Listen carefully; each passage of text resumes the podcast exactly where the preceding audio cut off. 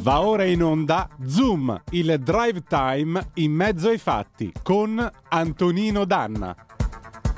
E diamo subito il bentrovato al nostro Antonino Danna.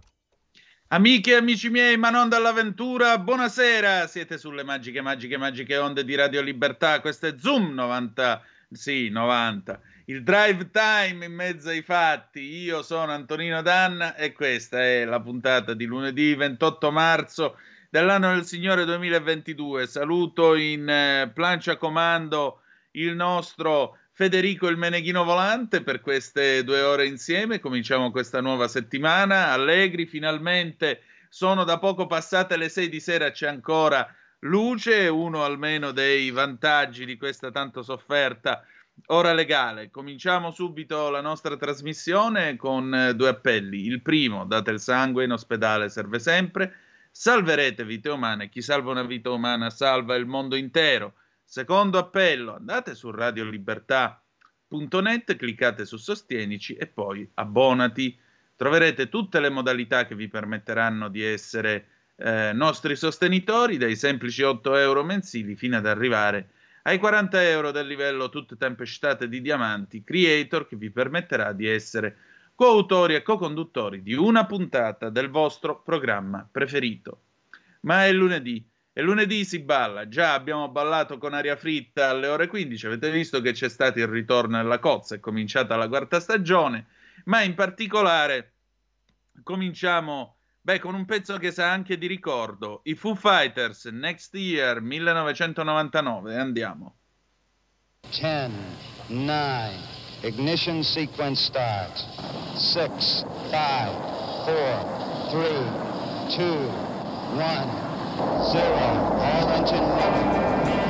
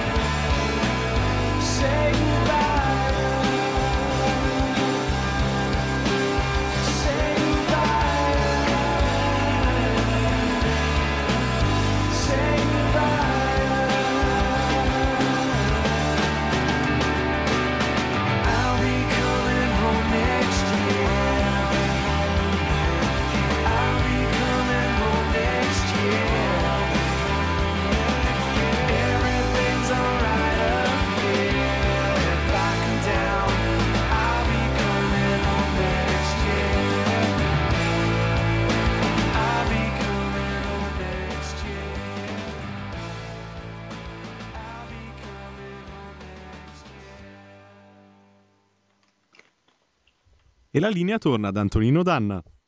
E rieccoci, siete di nuovo sulle magiche, magiche, magiche onde di Radio Libertà. Questo è sempre eh, Zoom, il drive time in mezzo ai fatti. Antonino Danna al microfono con voi. Era il 1999, dagli schermi di MTV si vedeva questo bel video dei Foo Fighters, che tra l'altro hanno sempre avuto questa eh, ironia di sottofondo, la giocosità del travestimento eh, diciamo anche lo sfottò la parodia. Beh, questo era un video che riassumeva tutte assieme le missioni Apollo con l'epilogo finale con i Foo Fighters che venivano accolti sulla Terra al rientro, in qualche modo si accennava anche all'Apollo 13, al disastroso successo dell'Apollo 13 nel 1970 e, e i Foo Fighters venivano accolti da Nixon in persona.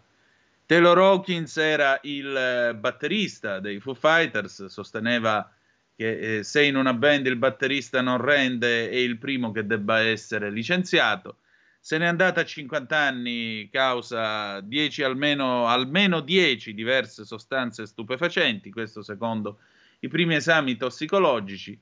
Un altro pezzo della nostra prima età adulta che se ne va, noi che siamo anche la cosiddetta MTV Generation, perché abbiamo fatto a tempo a crescere con MTV che prima si pigliava al pomeriggio da Londra e poi divenne, nacque il canale italiano con i VJ italiani, molti dei quali hanno fatto poi carriera anche nella radio e così via. Pensate Marco Maccarini, Giorgia Surina, le Chris and Chris, eh, poi chi c'era a TRL, Vittoria Cabello, insomma tutta una serie di personaggi che ovviamente hanno fatto poi adeguata carriera. Allora, noi cominciamo la nostra trasmissione stamattina. Giulio Cainarca, che saluto, eh, Giulio Cainarca nel corso della rassegna stampa vi ha accennato a un mio colloquio con Ettore Toniato. Ettore Toniato domani sarà al centro del faccia a faccia della puntata di martedì. Abbiamo eh, registrato questa conversazione che poi potrete vedere o ascoltare sia sul canale 252 della televisione che la nostra app che eh, la Radio DAB e naturalmente il eh, canale Facebook della, della, radio. Ecco, abbiamo discusso perché eh, mi ha raccontato questa vera e propria corsa attraverso l'Europa, 1400 chilometri, più o meno da Padova fino a Premžil, che è questa cittadina polacca al confine con l'Ucraina, dove sapete che c'è eh, un, eh, come possiamo dire, che c'è, un, eh, c'è il campo profughi, probabilmente il più grande d'Europa, da dove sono passati e sono entrati mh, nel resto dell'Unione qualcosa come 2 milioni e mezzo circa di, eh, di eh, profughi e naturalmente a Premgil il nostro Ettore insieme a degli amici, insieme a un gruppo naturalmente di ucraini, hanno recuperato una famiglia, una madre e una figlia e le hanno portate in Italia. Beh, io vi voglio far ascoltare un attimo quello che lui mi ha detto via WhatsApp a botta calda domenica pomeriggio quando è rientrato finalmente a Padova perché le ha portate in macchina da Premgil fino a Forlì. Poi da Forlì a Padova. Lui ha fatto qualcosa come 3.000 chilometri in, eh, in due giorni e pensate che Padova, per darvi un'idea, Padova-Premgil sono circa 1.400 chilometri, che è più o meno l'equivalente di fare una tirata in giornata da Milano fino a Reggio Calabria e anche un po' oltre. Beh, eh, Federico, se è tutto pronto, manda per favore l'audio di Ettore Toniato.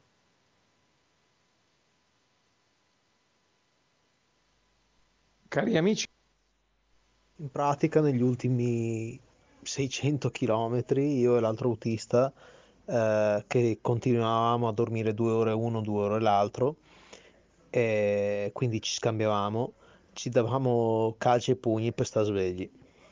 Ti giuro, è stata una cosa folle.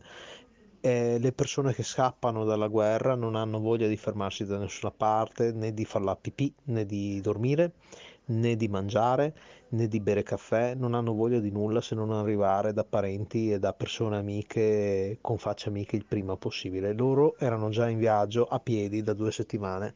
I corridoi umanitari sono corridoi molto stretti, talmente stretti che non esistono. Le donne sono terrorizzate, cioè il terrore allo stato puro. Ehm, sembra siano già spariti i bambini, siano già eh, successe delle cose molto brutte all'interno del campo. Il campo sembra organizzato bello, tutto bello da fuori, quello che hai visto è fuori. Quando sono andato a caricarle dentro, ci sono brandine da campo, 7, 800, 900 brandine da campo, uno a fianco all'altro senza alcuna privacy, proprio una attaccata all'altro come brandine, senza soluzione di continuità. Ci sono ragazzi italiani bravissimi che stanno facendo il possibile. E... e c'è- noi avevamo una- un ragazzo che è venuto su che parlava ucraino e senza di lui non saremmo mai riusciti a coordinarci perché, perché eh, purtroppo tra tante persone che vogliono fare del bene, perché ti ho detto che c'è l'Europa migliore, ma purtroppo c'è anche l'Europa peggiore.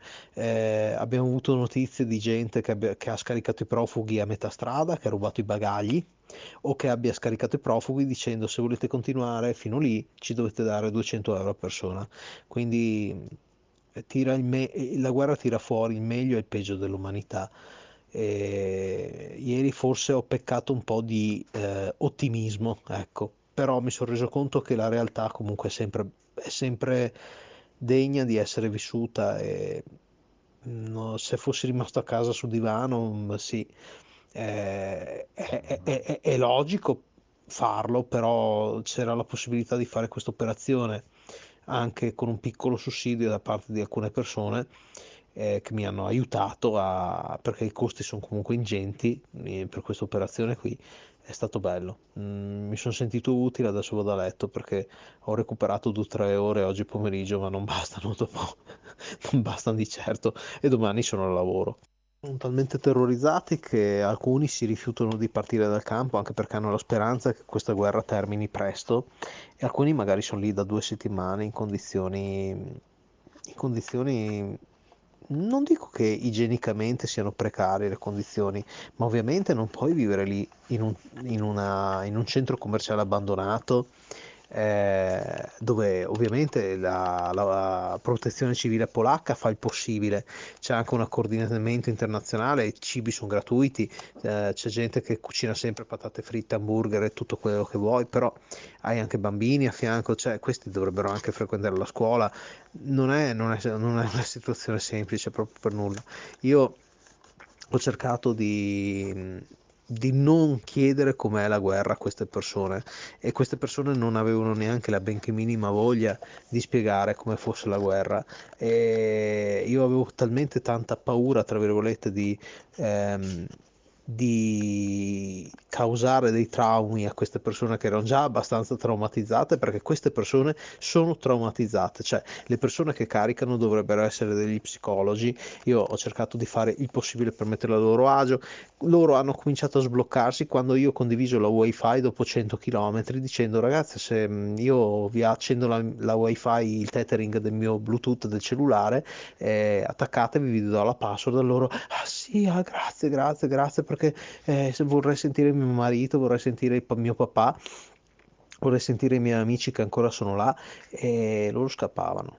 Cioè loro scappavano, ma hanno visto cose che secondo me io neanche posso immaginare, perché si vedeva eh, le persone che hanno visto, che hanno visto qualcosa, c'era qualcosa nei loro occhi, come i cerbiati in tangenziale, no? Eh, non so come, come spiegarti, come un gatto in tangenziale che prima di venire tirato sotto da un, da un tir, ehm, c'è c'è- c'è la morte negli occhi.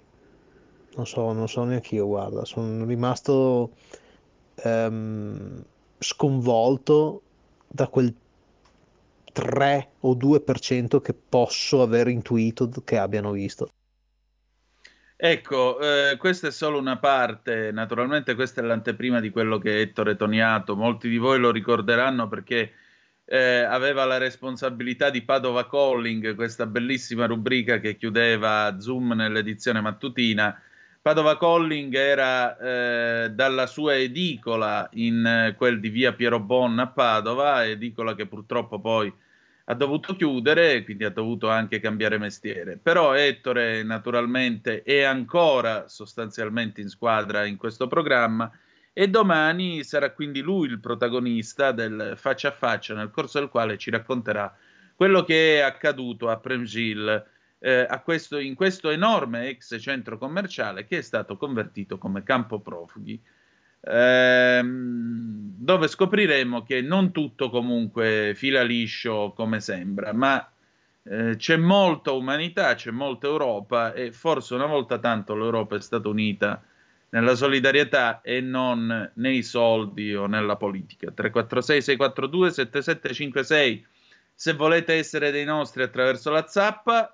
Adesso però è il momento di a domanda risponde con l'avvocato Claudio De Filippi, anche perché poi nel faccia a faccia abbiamo Fabrizio Protti da Siret, al confine tra Romania e Ucraina, che ci racconterà che cosa sta succedendo da quelle parti. Andiamo Federico. Cari amici, buongiorno. Avvocato Claudio De Filippi, Foro di Milano. Come spesso accade, eh, spesso e volentieri dicevo mi ispiro a argomenti accaduti riportati dalla stampa nella settimana precedente. E così anche oggi faremo. Eh, praticamente quella, l'argomento di oggi è interessante, è un convegno che c'è stato a Milano sabato scorso eh, per, eh, dal titolo Bibiano è tutta Italia.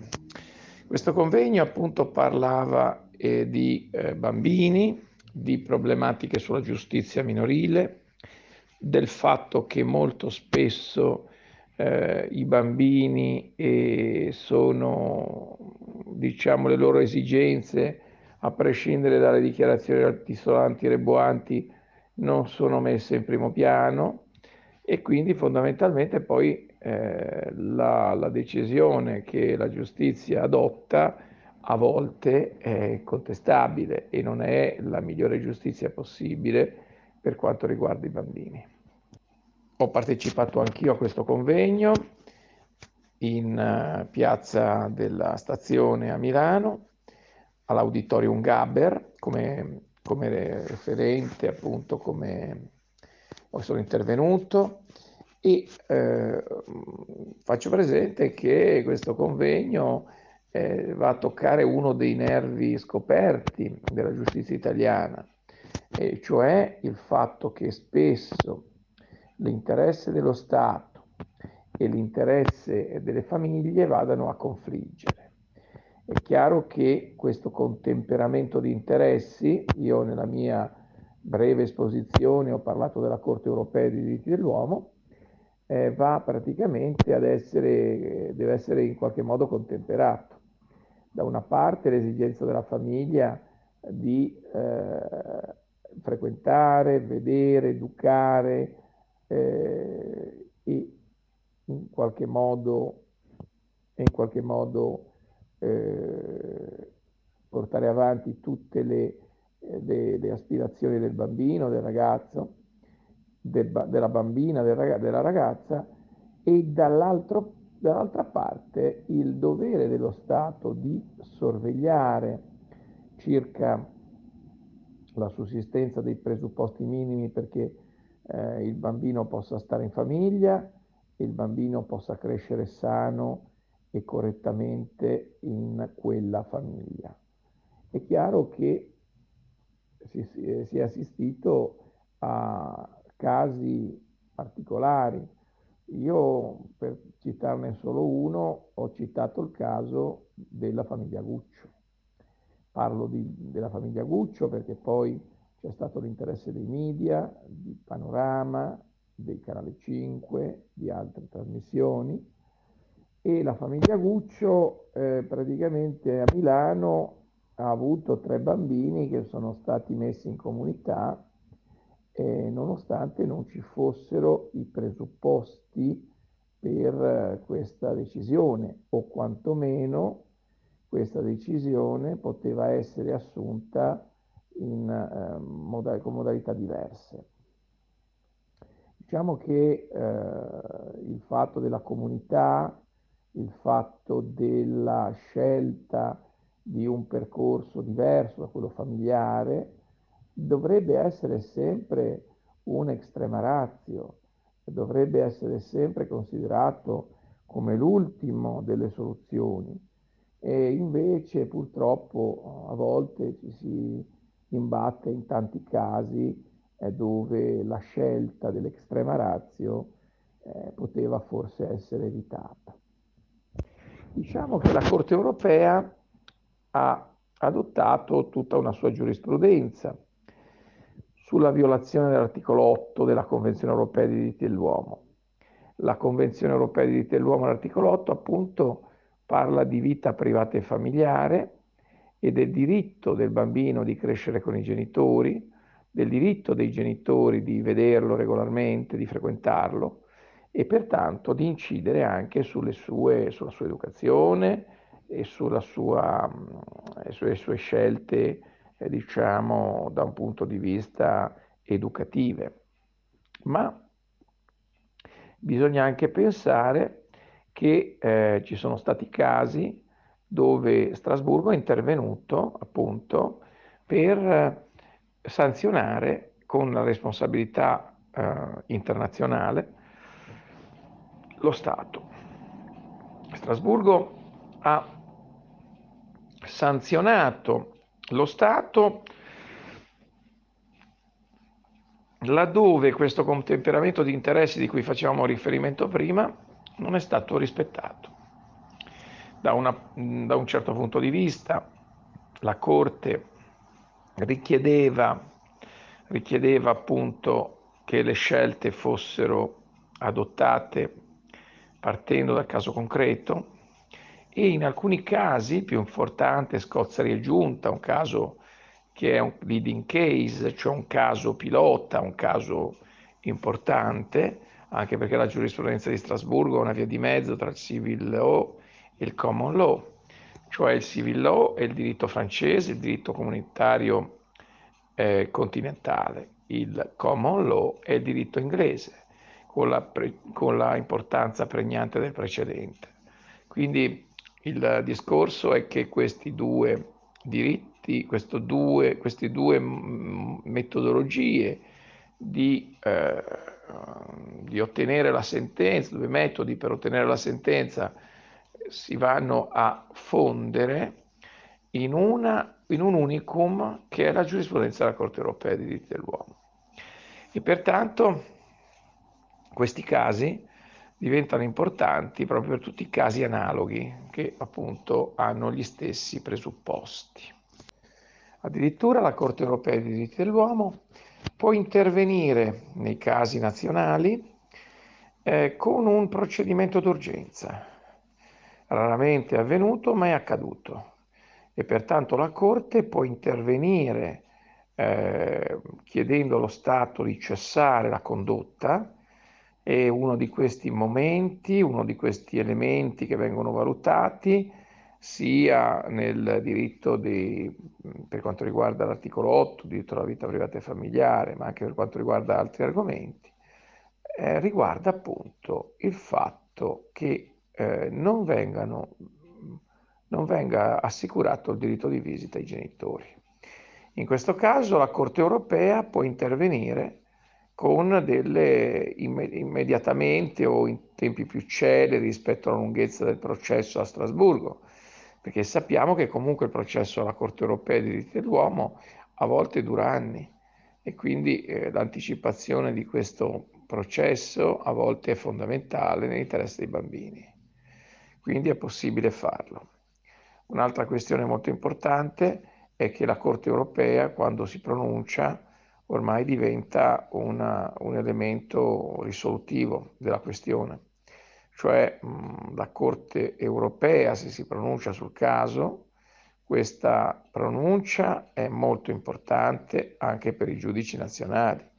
Sono tenuti a rispettarla e addirittura la Corte funge, dico sempre, da de facto Corte Costituzionale Ovviamente non è Corte Costituzionale, perché non esiste la Corte Costituzionale europea, come non esiste l'esercito europeo per oggi, per ad oggi, ma la, uh, diciamo che la Corte europea dei diritti dell'uomo funge sul caso specifico come Corte di Corte Costituzionale, giudice delle leggi, impone al legislatore ormai sempre di più di intervenire, proprio perché il fatto che vi sia violazione della Convenzione una specie di carta o magna carta europea sui diritti civili e i diritti umani, costituisce da un punto di vista proprio uh, dell'impatto emotivo e da un punto di vista psicologico un viatico per il legislatore ad intervenire quanto prima nella direzione auspicata dalla Corte. Altrimenti è vero che il legislatore non è tenuto a modificare la legge, ma è anche vero che la Corte può moltiplicare a migliaia, migliaia, migliaia, se non milioni, i casi analoghi e pertanto incidere sulla necessità dello Stato di modificare la legislazione. Faccio l'esempio, per esempio, della legge Pinto.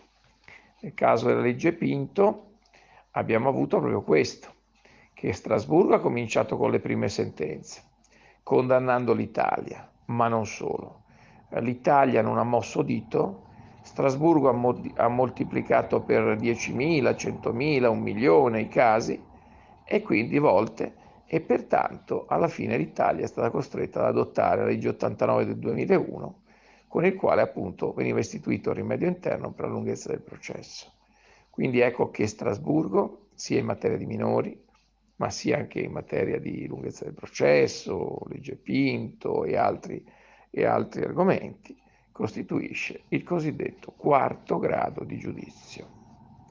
Qualora il cittadino no, eh, veda, verifichi che all'interno, legisla- all'interno del, del processo in Italia non è possibile ottenere giustizia, avrà a disposizione questo importante strumento per far valere non più una responsabilità nazionale dello Stato, perché a livello italiano si fa causa ai ministeri, Ministero della Giustizia, Ministero della Presidenza del Consiglio dei Ministri, eccetera, Ministero degli Interni, ma a livello internazionale citando l'Italia alla Corte europea dei diritti dell'uomo. Attenzione, ultimo aspetto, last but not least, è che non si rischia di perdere a Strasburgo, non si può perdere, si può vincere o si può avere zero. Stai ascoltando Radio Libertà, la tua voce libera, senza filtri né censure, la tua radio. Stai ascoltando Radio Libertà. la tua voce libera, senza filtri né censura. La tua radio.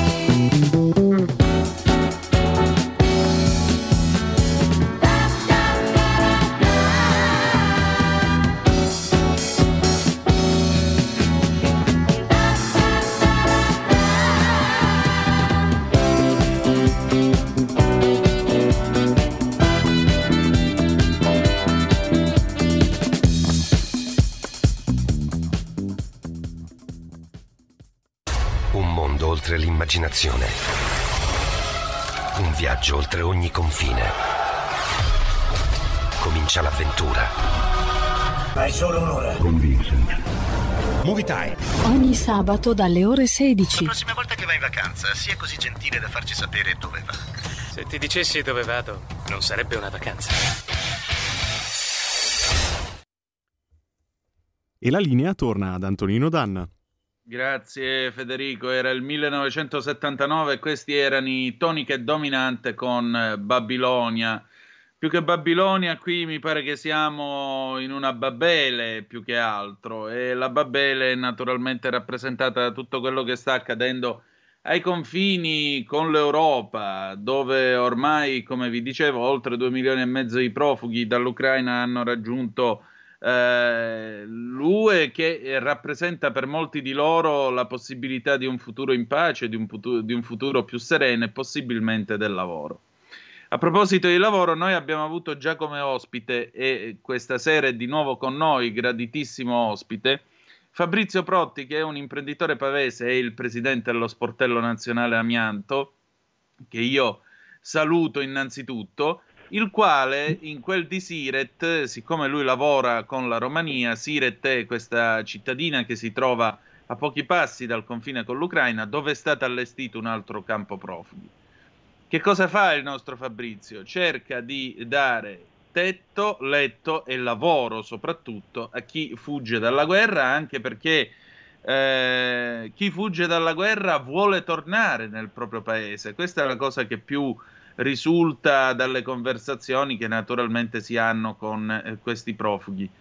E nel frattempo c'è anche chi fuori dall'Europa, o meglio ai bordi dell'Europa, vede in questa crisi un'opportunità. Credo di avervi già accennato in passato, nel corso delle nostre rassegne stampe internazionali, il fatto che il governo di Boris Johnson abbia avviato il primo marzo scorso e ha avuto qualcosa come 100.000 iscritti e 100.000 offerte solo nel primo giorno, eh, Boris Johnson ha avviato questo progetto che permette di dare fino a 420 euro al mese.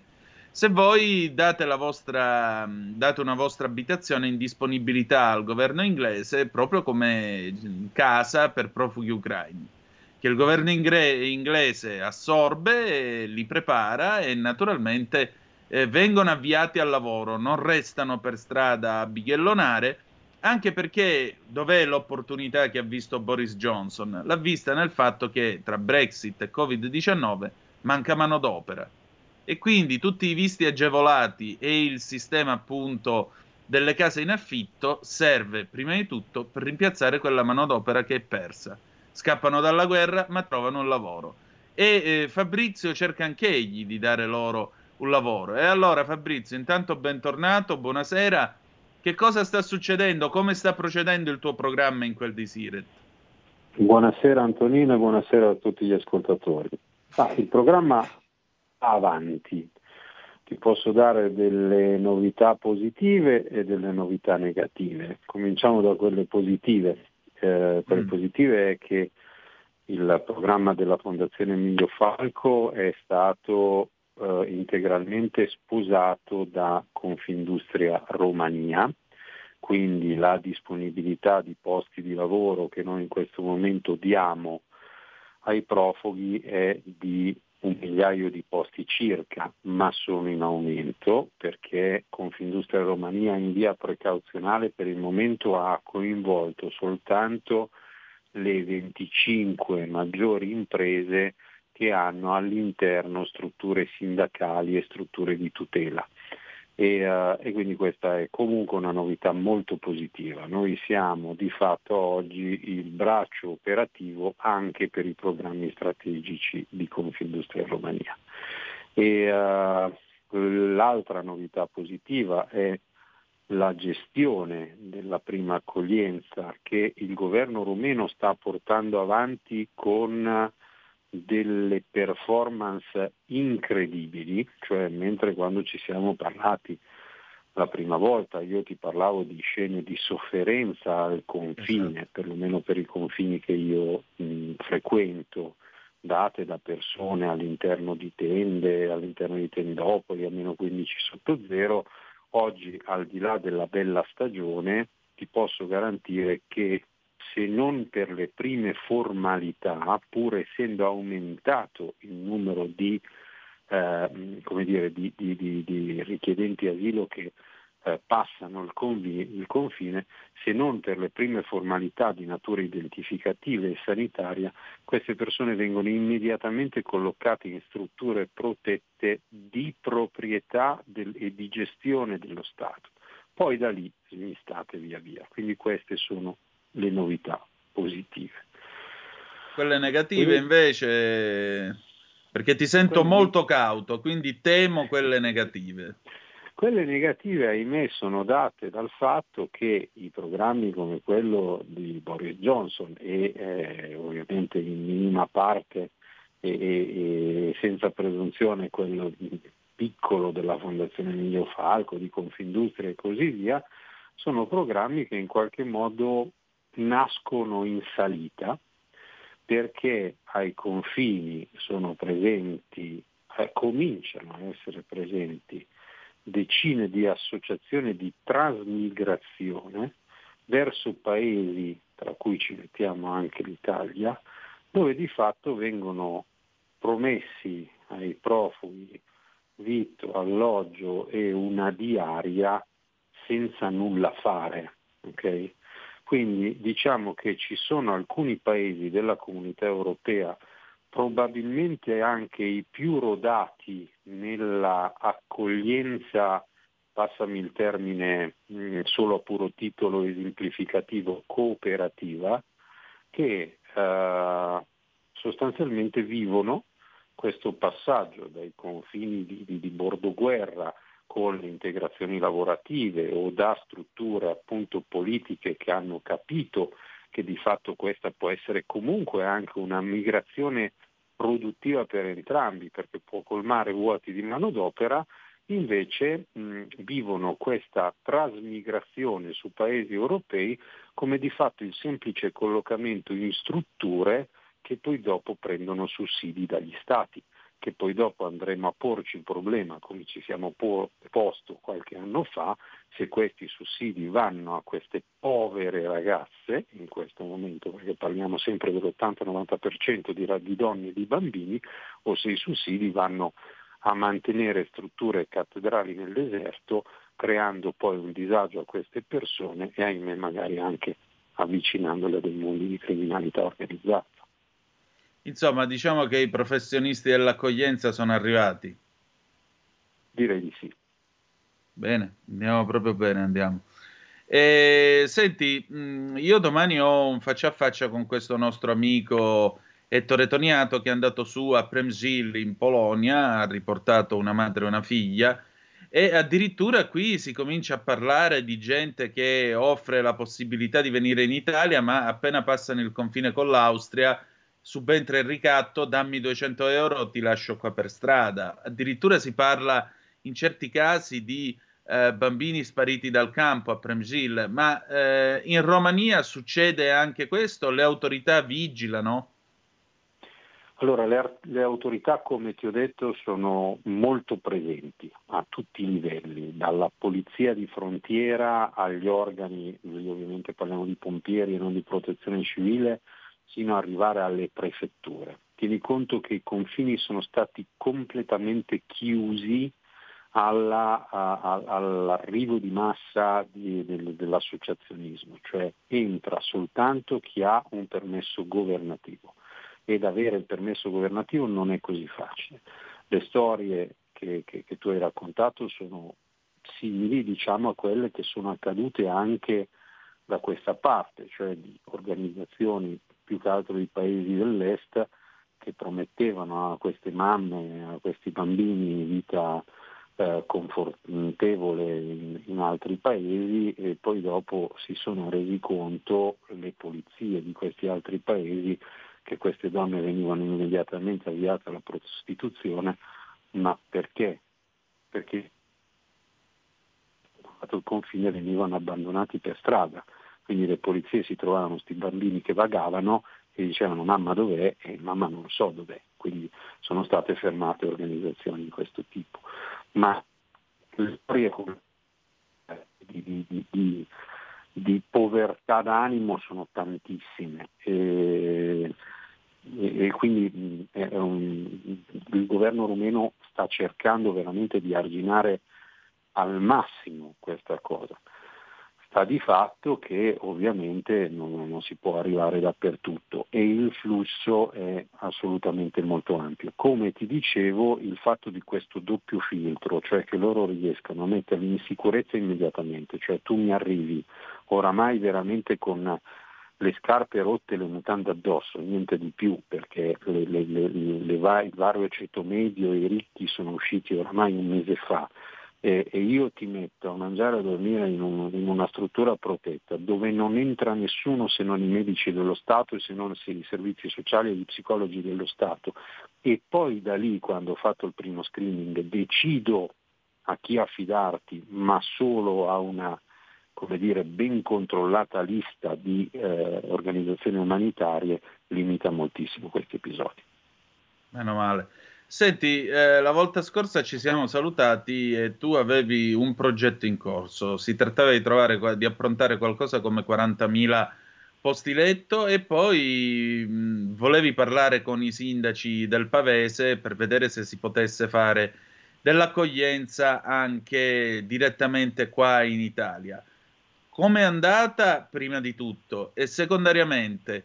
Le persone che arrivano, diciamo così, che eh, con la tua fondazione riuscite a, eh, ad accogliere, a quali lavori vengono avviati generalmente? Che, che, cosa sanno fare? Ecco, che know-how portano e a che cosa vengono avviate?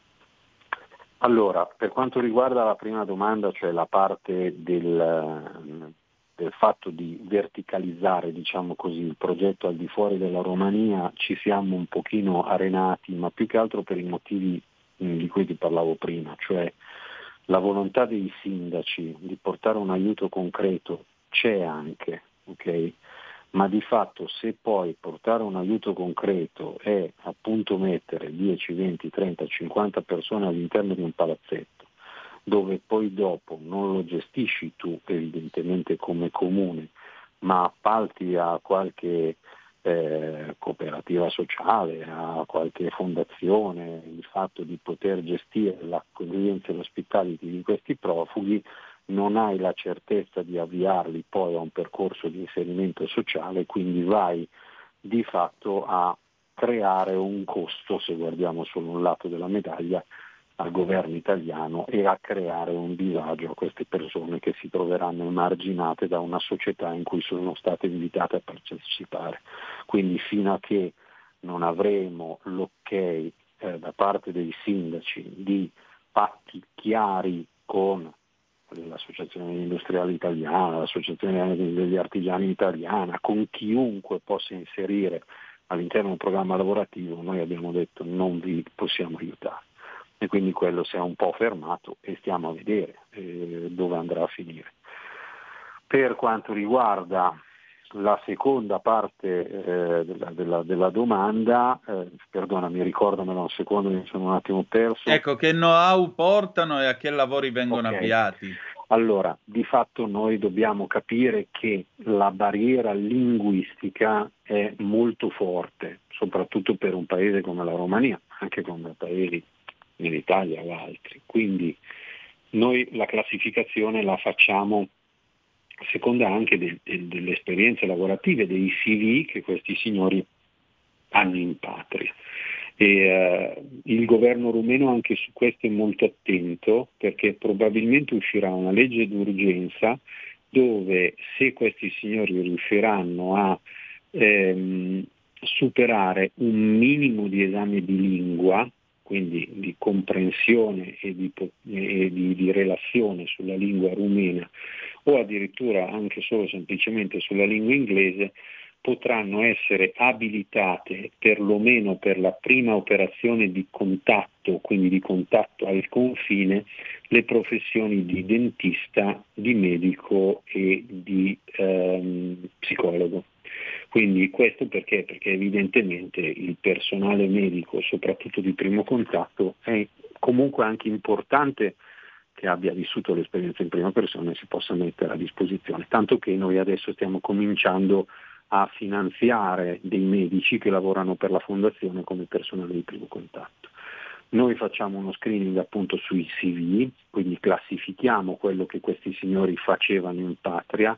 È evidente che laddove c'è una barriera linguistica molto forte, eh, questi signori non, queste signore più che altro non possono essere inserite per ipotesi a fare la, la, la, la, che ne so, la maestra, se in patria facevano la maestra, quindi Beh, certo. si parte da lavori relativamente umili, che possono essere operai o piuttosto che, per poi via via, a seconda dell'integrazione linguistica che si raggiunge, avere anche degli scatti e degli spostamenti che vengono immediatamente chiariti, cioè se ti faccio entrare a salario minimo, a quel punto però poi dopo se tu mi migliori con la condizione di inserimento sociale, ti faccio fare degli scatti magari all'interno delle stesse aziende oppure ti sposto a fare quello che facevi tu in patria, insomma.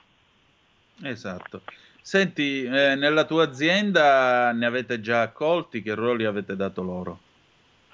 Noi nella mia azienda, nelle, nelle, aziende per cui io sono consulente, ne abbiamo già accolti, non moltissimi, per il momento siamo a una cinquantina di occupati fissi eh, e in questo momento stiamo parlando di una decina di mediatori appunto linguistici, cioè persone che parlavano o rumeno ucraino o inglese ucraino e una quarantina di operai perché ovviamente operaie, perché riparliamo di industria eh, tessile leggera, quindi di confezione, di filature, quindi lavori che sono anche molto adatti alle donne.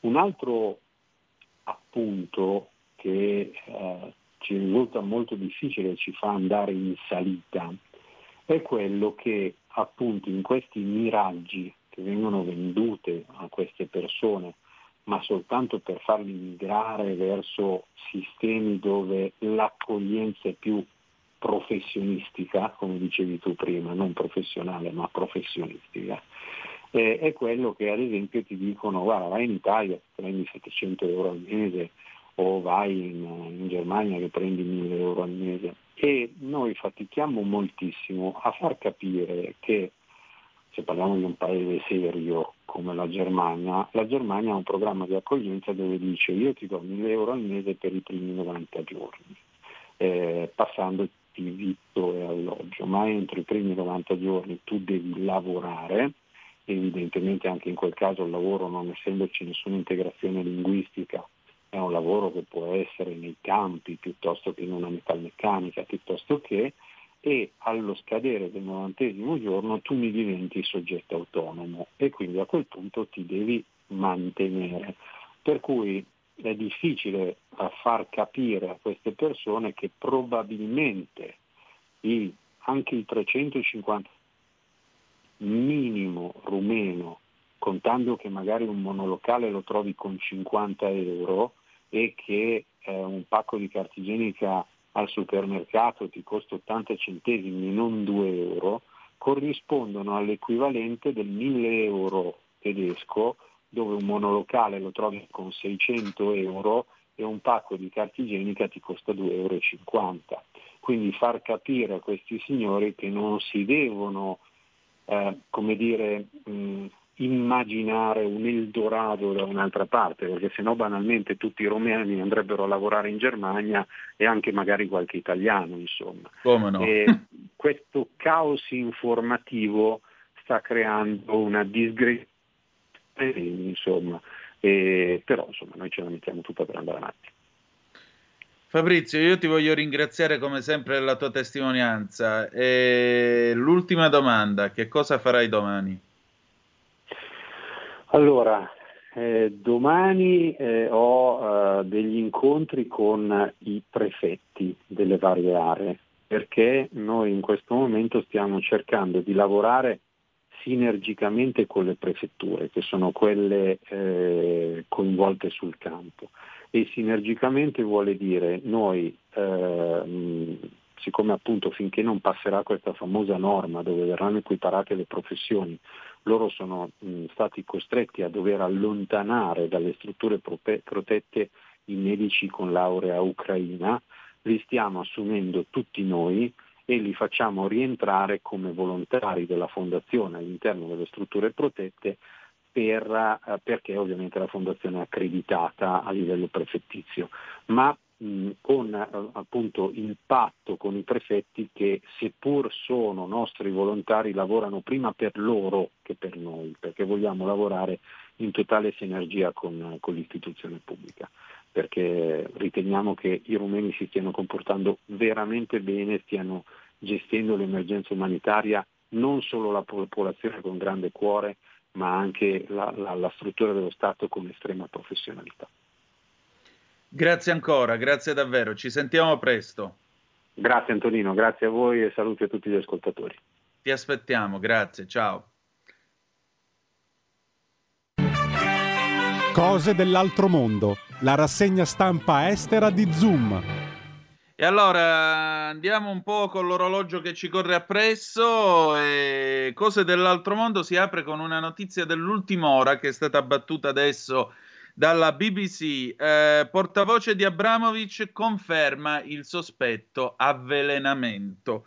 Un portavoce di Roman Abramovic ha confermato che l'oligarca russo si ritiene, si sospetti sia stato eh, avvelenato all'inizio di questo mese dopo gli incontri per discutere i colloqui di pace con i negoziatori ucraini. Eh, il portavoce comunque non conferma chi altri sia stato colpito o quale sia stata la fonte di tale attacco.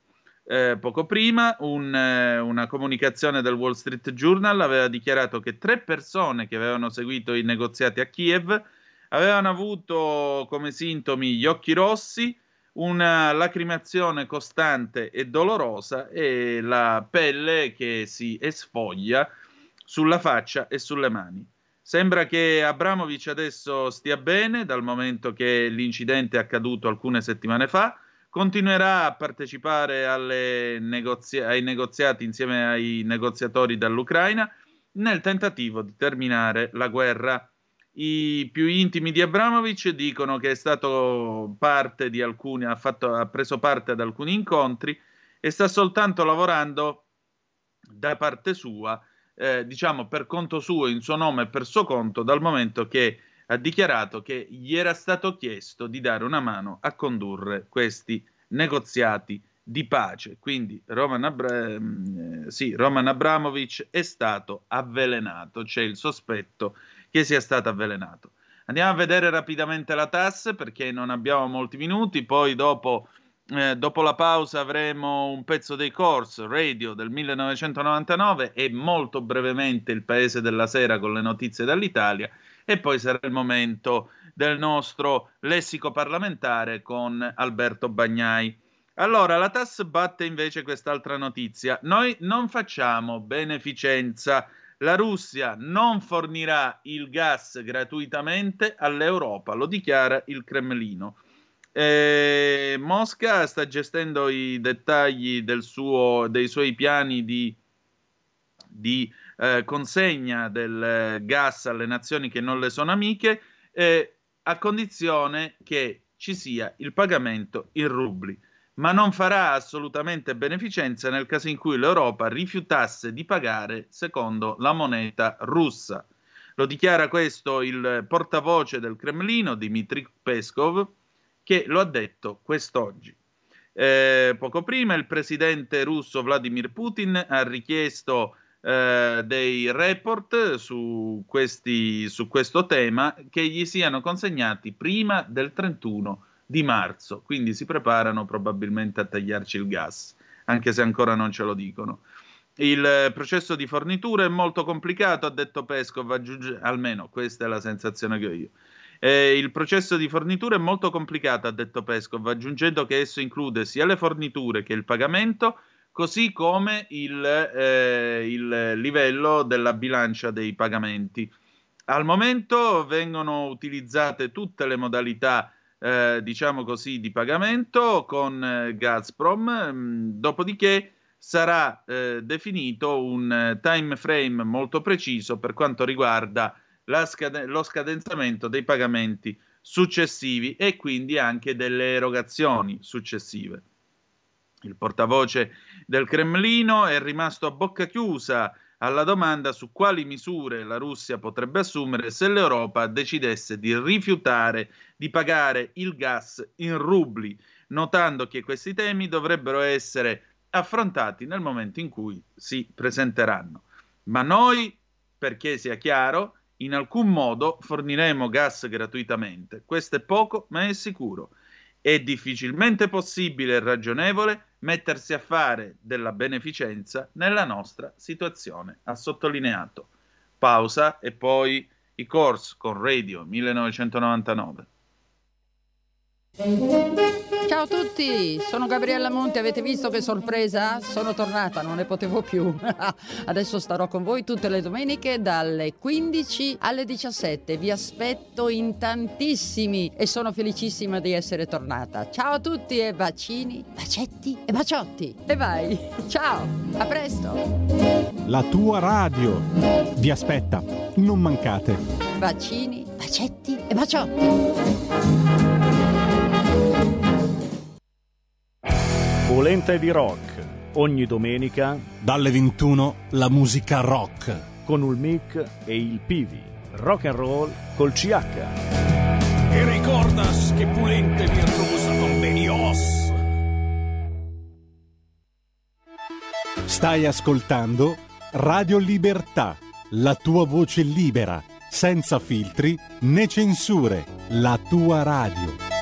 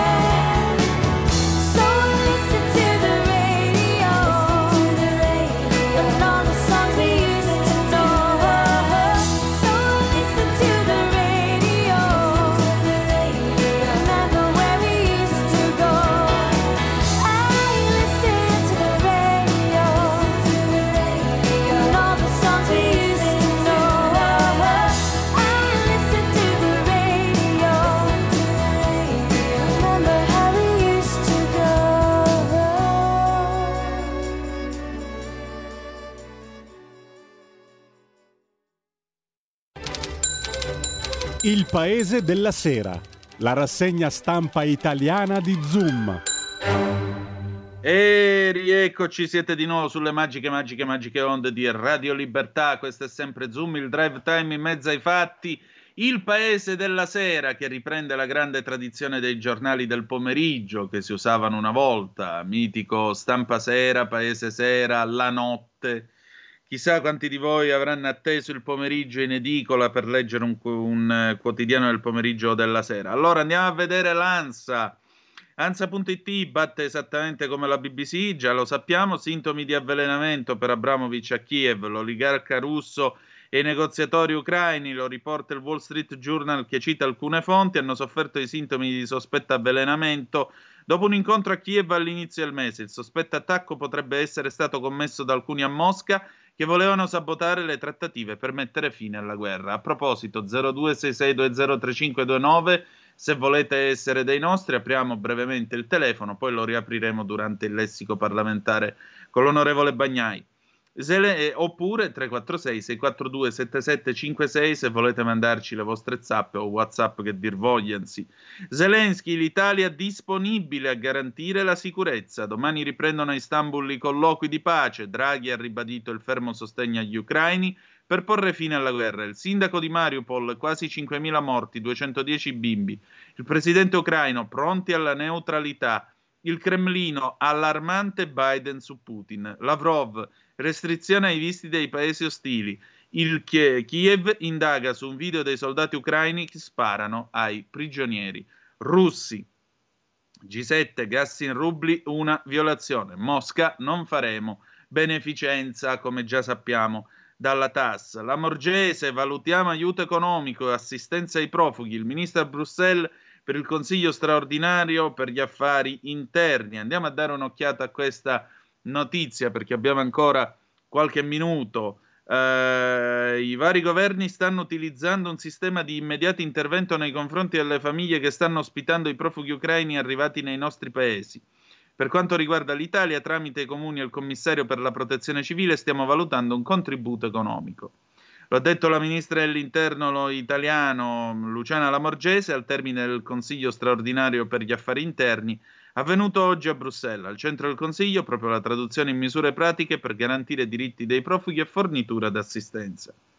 La ministra dell'interno Luciana Lamorgese ha confermato che la Commissione tra le sue proposte ha indicato quella di utilizzare una piattaforma informatica per registrare i profughi ucraini che chiedono la protezione internazionale nei vari stati, così da evitare eventuali abusi, ma ha anche aggiunto che al Consiglio i ministri hanno condiviso la necessità di utilizzare il sistema informatico Impact che fa capo all'Europol per contrastare possibili minacce all'Europa, comprese quelle terroristiche, con l'adozione di più mirati protocolli. Questa è una notizia battuta alle ore 18.39. Diamo un'occhiatina all'Aggi, vediamo che cosa ci dice l'Aggi eh, che eh, vediamo a quest'ora della sera cosa ci anticipa. Questi sono poi i temi che ritroverete al telegiornale domani nei giornali della rassegna stampa condotta da Giulio Cainarca, vi ricordo alle 7.30 del mattino.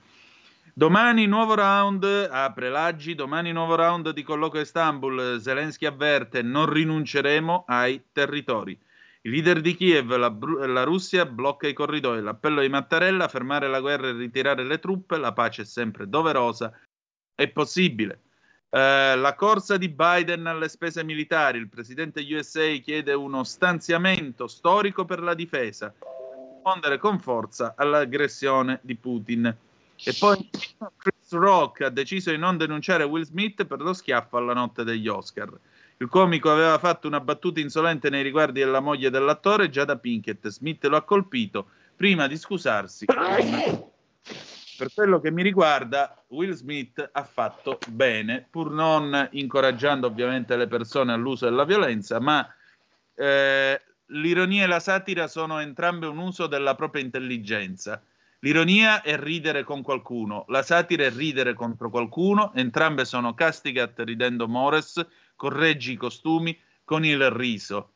Ma non si ride di una persona che ha una malattia, molto semplicemente, perché non c'è assolutamente niente da ridere.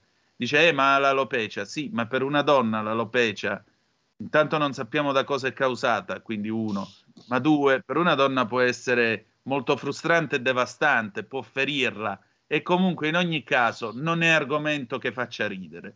Quindi evitiamo determinate ironie e stupidità. E adesso, signore e signori, è venuto il tempo. Abbiamo con noi collegato, però non lo vedo ancora, attenzione. Non lo vedo ancora, vediamo Io se ci si sono. Ah, eccolo qui.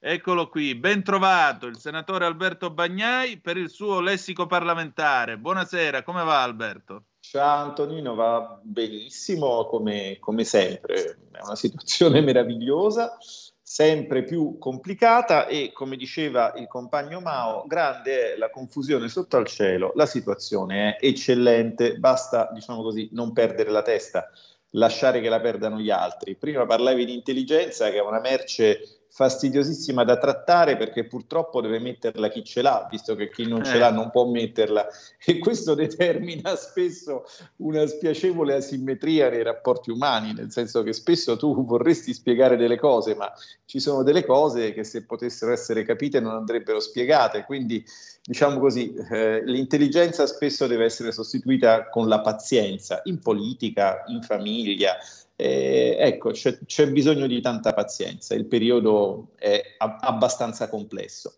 Però oggi dovevamo sì. parlare, la parola del giorno era audizione. Audizione, esatto, perché questa Sì. settimana ci sono audizioni in entrambe le commissioni, tra l'altro, anzi nelle commissioni eh, riunite in eh, sede plenaria c'è in particolare l'audizione della eh, commissaria europea McGuinness, o mi sbaglio?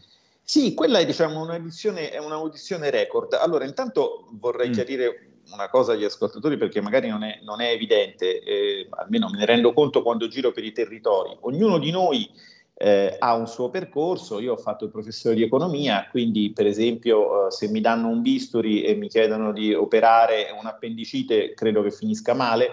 Eh, altri magari sono, sono medici, non so, il nostro Calderoli è chirurgo, eh, eh, altri sono avvocati, il nostro, non so, il nostro Stellari, la nostra Buongiorno, ognuno, ognuno ha il suo percorso. Dopodiché, siccome entra in politica, viene percepito eh, spesso dai cittadini come un, un tuttologo eh, onnipotente, diciamo così. E accade in ogni caso che anche se uno ha una specializzazione, nella commissione passino degli atti talmente complicati che non si possono comprendere senza l'aiuto di persone che vengono a illustrarti o il loro punto di vista o proprio quello che c'è scritto sostanzialmente.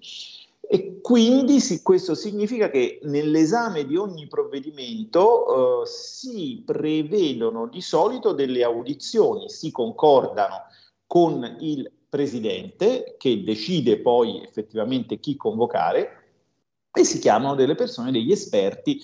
Vi faccio un esempio, adesso noi abbiamo il decreto taglia prezzi eh, che è nella mia commissione, passa nella commissione sesta insieme con la commissione industria, che è la decima, e entro il 30, che è dopodomani, dobbiamo dire ai nostri presidenti di commissione, quindi eh, in particolare D'Alfonso e Girotto, chi sono gli esperti che vorremmo sentire per capire come tagliare un po' di più i prezzi dei carburanti. È una cosa pratica, ma è una cosa anche molto complicata e quindi va studiata. Io, per esempio, mi sono occupato di questa roba, ma a livello molto astratto. Eh, oggi abbiamo avuto un'audizione eh, record, ma eh, giovedì ne avremo ancora una, una, che batte tutti i record. Perché dico audizione record? Perché normalmente tu chiedi di sapere qualcosa quando hai una curiosità e quando c'è un problema, d'accordo? Dopodiché Esatto. sarebbe buona norma che qualcuno ti venisse a rispondere o ti dicesse non ti voglio rispondere. Quello che è successo invece sul Monte dei Paschi di Siena è abbastanza interessante. È successo Infatti, che com'è andata oggi questa prima audizione, appunto? Che cosa? Perché il tema era abbastanza scottante, appunto, sui più recenti sviluppi della vicenda, giudizia- della vicenda riguardante la Banca Montepaschi di Siena. Questa era l'audizione di oggi. Allora, i più recenti sviluppi. E il più recente sviluppo risale a sei mesi fa. Ed Ecco. è eh, la porta in faccia sbattuta da Unicredit al Tesoro quando ha detto mi dispiace ma io, ma io il Monte dei Paschi non me lo, non me lo compro, eh, mandando nel panico il Tesoro cui noi avevamo detto in una precedente audizione ad agosto che fare una trattativa con un solo contraente in un caso come questo non era un'ottima idea perché se poi quello cambiava idea si restava in braghe di tele, co- tela, cosa che è successa. La cosa divertente è che A agosto, nell'audizione, era venuto il ministro dicendo che lui si assumeva la responsabilità di tutto quello che sarebbe stato fatto e che quindi lui eh, non gradiva che si chiamassero in, casa, in causa i suoi funzionari, perché ci sono delle malelingue che dicono che al tesoro non sempre si lavora bene e quindi era, era stata eh, chiamata in dubbio la competenza dei funzionari del tesoro. Quando poi le cose sono andate male, noi abbiamo chiesto che venisse il ministro e il ministro ha mandato il direttore del tesoro, che quindi improvvisamente è stato mandato in prima linea a prendere gli schiaffi dell'opposizione, ovviamente non, non nostri, anche se qualche, a me pizzicavano un po' le mani, però forse era, non lo so, eh, così, forse era male di stagione. Dopodiché sei O forse avevi guardato Will Smith agli Oscar. No, e quella cosa me la sono persa, ho visto tutti i meme su Twitter, però io ormai da quando, soprattutto da quando c'è la, la guerra, per cui so che i giornali mi disinformano, io già che sono allergico alla carta di giornale e anche alle fregnacce, proprio non li guardo più, non so più niente. A un certo punto mi parlavano di invadere la Macedonia, poi ho capito che al novantesimo minuto ci hanno rifilato. Cioè proprio non gua- ormai eh, eh, qualsiasi cosa sia informazione la tengo fuori dalla mia vita. Tanto se voglio informarmi, scusami, tanto se voglio eh, informarmi, eh, appunto chiamo le persone in audizione che possono decidere di venire o no. Questo, è, questo è, un loro, è un loro diritto. Venire dopo sei mesi è abbastanza un insulto per il Parlamento, secondo Eh. me. Io, infatti, così, diciamo, siccome sono in questo periodo una, una colomba, eh, mi sono ascoltato diligentemente l'audizione in, in- in, in- in videoconferenza, ma non ho neanche chiesto di intervenire, tanto il cinema c'era chi lo faceva per me e, e- e tutto sommato avevo altre cose da fare. Oggi, oggi dovevo nominare i referenti regionali del Dipartimento Economia, sa, tutta una storia della nostra burocrazia interna a cui non vi annoio. E poi in fondo il povero ministro non, non- non- è il più ritardatario, perché l'audizione del... eh, tu conosci il 5 maggio? Il 5 maggio, sì, la poesia di Manzoni, sì. E i fussi come immobile, no? Ecco, esatto, ne- ne- eh, questo nel 1821. Due secoli dopo, eh, Alberto Bagnai scrive una lettera il 5 maggio 2021 al presidente della Commissione Finanze Luciano D'Alfonso, il quale chiedendo che venga audito un commissario europeo sul tema del credito, delle difficoltà che hanno le nostre imprese, e D'Alfonso sta siccome immobile per dieci mesi, dopodiché ci rifila questa audizione questa settimana, dieci mesi dopo, tant'è che quando è arrivata sta cosa della McGuinness che viene a parlarci delle difficoltà che le imprese hanno nel gestire il credito bancario, nessuno di noi ha capito esattamente perché, perché capirai bene che dieci mesi dopo uno si dimentica una richiesta fatta. Quindi Per quanto- la commissione in memore. Stette la commissione in memoria, capito? Aspetta, ok, orba, orba di tanto spiro. Allora, Eh. io, cioè, eh, devo dire che eh, poi dopo che cosa vuoi fare? Ti vuoi arrabbiare ogni giorno? Eh, vabbè, eh, adesso questa verrà e noi le chiederemo quello che le volevamo chiedere, però è chiaro che diciamo così, è una fase in cui il Parlamento, un po' perché si va verso la fine della legislatura, quindi i problemi diventano altri, le prossime elezioni, eh, un po' perché c'è tutta questa grande volontà di coinvolgimento e di ascolto da parte del governo, insomma si fa una gran fatica a mandare avanti anche le più banali audizioni, audizioni del governo, audizioni dei commissari. Gli esperti sono più solleciti a venire perché è il loro interesse essere chiamati a farsi vedere in un'istituzione prestigiosa, però noi dovremmo poter parlare anche col governo, no? Cioè noi dovremmo poter indirizzare il governo, dovremmo poter controllare il governo, i cittadini ci chiedono questo. Eh, l'unica cosa è che quel che i cittadini non capiscono è che se il governo in audizione non ci viene non è che puoi mandargli la polizia e farlo venire, Eh, purtroppo è tutta una questione di, di- di- di galateo istituzionale, di Ecco. rapporti che devono essere gestiti, diciamo così, con, con cortesia, con fermezza, con la lusinga, con, insomma, con la minaccia, è tutto piuttosto complesso. Beh, certo è comunque curioso il fatto che dopo tutto quello che si è detto sul Ministero delle Finanze, anziché andare il ministro, si presenti uno dei suoi funzionari, dopo che prima aveva detto no, vengo io di prima persona. Ma allora questa cosa del... Qui, qui c'è un problema fondamentale, cioè de- che deriva... Tu lo sai che una volta il MEF erano quattro ministeri, Eh sì. d'accordo?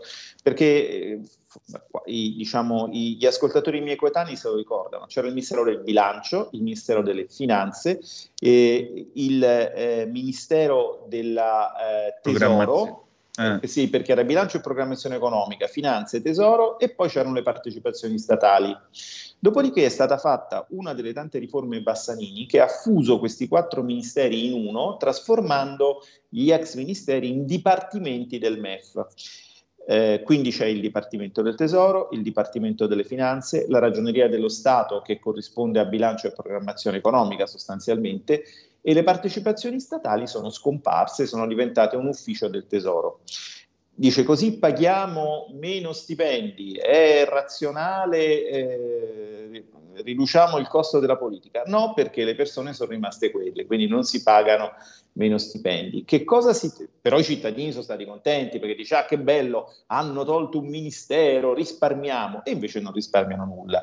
Ma in compenso contano di meno. Perché? Perché prima avevi quattro respon- persone eco- politicamente responsabili. Ministro del Tesoro, Ministro delle Finanze, Ministro del Bilancio, ecco, persone che vedevi, persone che potevi votare o contro cui i tuoi parlamentari potevano votare una sfiducia. Adesso hai un ministro e quattro burocrati sostanzialmente intoccabili, privi di responsabilità politica. Non c'è nulla di male in tutto questo, diciamo, intrinsecamente. Basta sapere però che quando ti dicono che fanno una cosa per ridurre i costi, per... sotto sotto c'è sempre in realtà qualche cosa che porta a ridurre l'ambito d'azione dei cittadini sul controllo della gestione politica, per esempio dell'economia, ma questo è stato fatto con tanti ministeri. eh. Per esempio, se tu Certo. prendi il Mise, metteva insieme le competenze che ne so, del Ministero delle Poste, no? Tut- tutta roba che non c'è più. E un ministero in meno no- no- non sono soldi risparmiati, è solo schermo, diciamo, del, rispetto alla- alla- all'indirizzo che i parlamentari, i parlamenti danno, perché non c'è più un ministro, non c'è più una persona che può avere o non avere la fiducia. Esattamente. E, questo di conseguenza ci priva anche di personalità a volte vulcaniche, ma che avevano delle soluzioni spesso ingegnose, vedasi Cirino Pomicino, per esempio. Eh, lui, eh, per esempio, lui era un medico, ma si occupava Eh. di materia economica. Infatti, io diciamo, Esatto. ho avuto spesso dei simpatici dibattiti con lui perché uno di quelli che continuano a dire che se l'euro fosse entrato a mille lire sarebbe stato molto meglio. Cioè, praticamente l'economia non sa, diciamo, gli gli mancano alcuni aspetti del discorso economico, però va bene così. D'altra parte, eh, diciamo, questa è una cosa su- su- che, che ricorre e, mi fa un po', e mi fa un po' sorridere l'idea che eh, diciamo, una valuta più forte avrebbe risolto dei problemi, ma lo vediamo adesso i problemi che risolve la valuta forte con eh, quello che sta succedendo. Non so se hai visto il braccio di ferro fra la Russia e, eh, e il, e il- resto Sì, del sì, mondo abbiamo, valuta. abbiamo dato la TAS eh, poco prima di chiamarti nel, nel nostro, nel nostro Cose dell'altro mondo, tra l'altro con un linguaggio, posso dirlo, abbastanza mafioso perché eh, c'è questo non detto di sottofondo che sa di minaccia, perché dice quando si presenterà il problema di pagare in rubli e non ci pagheranno, decideremo, però noi non facciamo beneficenza che come minaccia mi sembra abbastanza chiara. Beh, è diciamo così, eh, per quanto questo possa essere spiacevole e naturalmente ferma restando la eh, condanna della- dell'aggressione da parte della Russia, come delle aggressioni da parte di tanti altri nel corso della storia recente, perché insomma abbiamo visto bombardare altre capitali europee, vedi Belgrado, abbiamo visto Certo. aggre- iniziare, eh, diciamo così, andare a destituire eh, capi di Stato che sicuramente si erano a loro volta macchiati di orrendi delitti, ma insomma il diritto internazionale comunque è stato violato mh, abbastanza allegramente da tante parti, ma non è che voglio relativizzare, voglio solo dire che poi la storia va raccontata tutta, se no, se no se ne racconta un pezzo solo e, e si fa automaticamente propaganda. Eh, però date le circostanze in cui siamo e dato eh, l'atteggiamento che per carità eh, non può che essere aggressivo, però c'è modo e modo, sai, lì il problema non è tanto il gas o non il gas, certo che per noi il problema è il gas nell'immediato e anche non nell'immediato, lì il problema è stato fondamentalmente che gli Stati Uniti hanno eh, con grande semplicità fatto capire che il sistema eh, monetario internazionale si basa sul dollaro, ma se gli stai antipatico i dollari non li puoi utilizzare, il che significa che adesso il sistema monetario internazionale non si baserà più solo sul dollaro, perché qualsiasi paese abbia risorse naturali e quindi sia oggetto degli appetiti altrui, ma sia ricco di cose, di petrolio, di, di, di, di, minerali, ecco, qualsiasi paese si trova in queste condizioni cercherà di diversificare, di uscire dal dollaro almeno in parte e in, di fatto questo è quello che sta facendo la Russia perché si sta rivolgendo verso la Cina. Eh, dalla penisola araba eh, alcuni stati hanno deciso di rivolgersi eh, prezzare in yuan i loro contratti. Eh, India e Pakistan si sono astenuti congiuntamente sulle sanzioni a, alla Russia eh, all'ONU e sappiamo che India e Pakistan sono come cani e gatti, cioè l'atteggiamento molto, eh, come dire, insomma di, di, di sfida, eh, di fatto che cosa ha, determinato? Ha indotto una sfiducia nel dollaro e in generale anche in altre strutture statunitensi. Tu pensa al cloud, no? Se tu sei un industriale di un paese che, dove pensi che potrà avere dei problemi con eh, gli Stati eh, Uniti, eh, affidi tutti i tuoi dati a un provider di servizi in cloud statunitense e se poi quello ti piglia e ti spegne come una lampadina, hanno spento come una lampadina il loro presidente, quindi è chiaro che adesso ci sarà una grande espansione dei servizi in cloud di altri paesi e la gente diversificherà. Esatto. Senti, però Alberto, mentre tu parlavi e dicevi appunto del fatto che non è più il dollaro la moneta di riferimento no, per le è transazioni. ancora, eh, lo è ancora, attenzione, però attendere. Diciamo che entra, entra in una sorta, sta avvicinandosi a un cono d'ombra, mettiamola rotto un così. tabù, diciamo ecco, così. si è rotto un tabù. Ma secondo te, per far apprezzare ancora di più il rublo, ovviamente, eh, e la stessa Cina col suo yuan e così via, avrebbe senso per loro eh, creare una sorta di Bretton Woods, cioè far garantire eh, il rublo o lo yuan, co- eh, renderlo convertibile in oro? Ma, ehm, allora, la convertibilità è saltata, come sappiamo, nel 1971 e doveva sprofondare il mondo intero, no? Perché quella della convertibilità veniva raccontata un po' come la, come la Brexit. Con la Brexit Sì. doveva sprofondare solo il Regno Unito e in tutta evidenza non è successo. Nel 71, con eh, la eh, fine della convertibilità, sarebbe dovuto sprofondare il mondo e non è sprofondato, perché poi alla fine il- il- il- chi, chi di noi no, eh, è mai andato da una banca centrale nazionale o estera a farsi dare l'oro teoricamente rappresentato dai biglietti di banca che ha? Nessuno, perché eh, tutte le valute sono a corso forzoso, quindi se non sono false, ma questo chiaramente è un altro discorso, un tema di codice penale, eh, il codice civile ci dice che devono essere accettate eh, come strumento liberatorio dalle obbligazioni eh, commerciali. Quindi sostanzialmente, per dirla in un altro modo, quello che consente alla moneta di acquistare i beni non è il suo valore intrinseco, ma la fiducia nel fatto che le persone hanno di poterla utilizzare a loro volta come mezzo di pagamento. Per dirla ancora in un altro modo, la moneta non è una merce, la moneta è intrinsecamente credito o debito. Quindi sostanzialmente questa cosa dell'aggancio all'oro eh, abbiamo potuto farne a meno per tanto tempo. Adesso si pone però il problema in, uno- in un'ottica diversa, perché sostanzialmente eh, ora ritorna, a, a- c'è la rivincita dell'economia reale, cioè fondamentalmente i russi dicono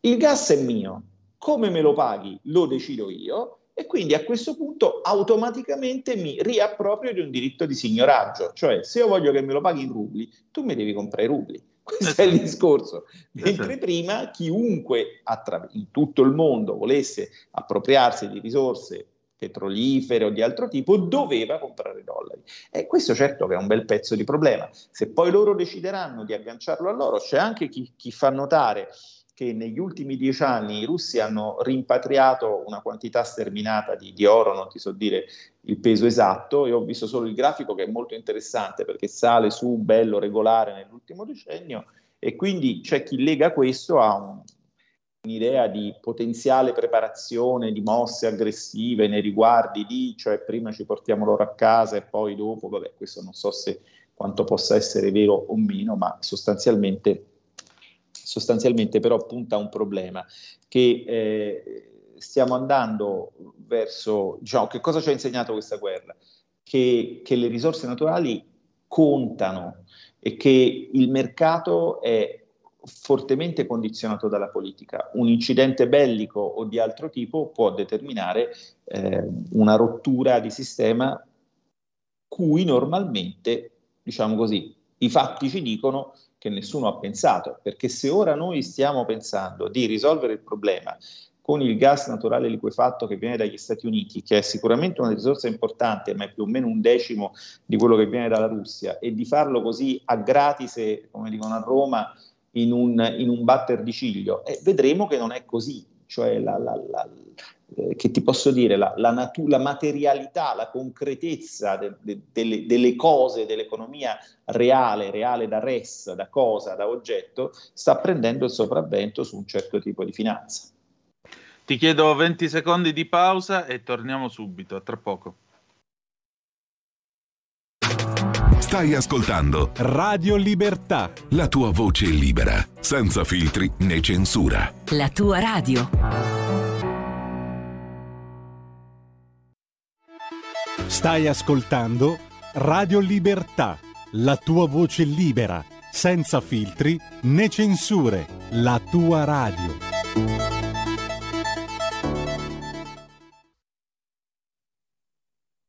E rieccoci, siete di nuovo sulle magiche, magiche, magiche onde di Radio Libertà. Questo è sempre Zoom, il drive time in mezzo ai fatti.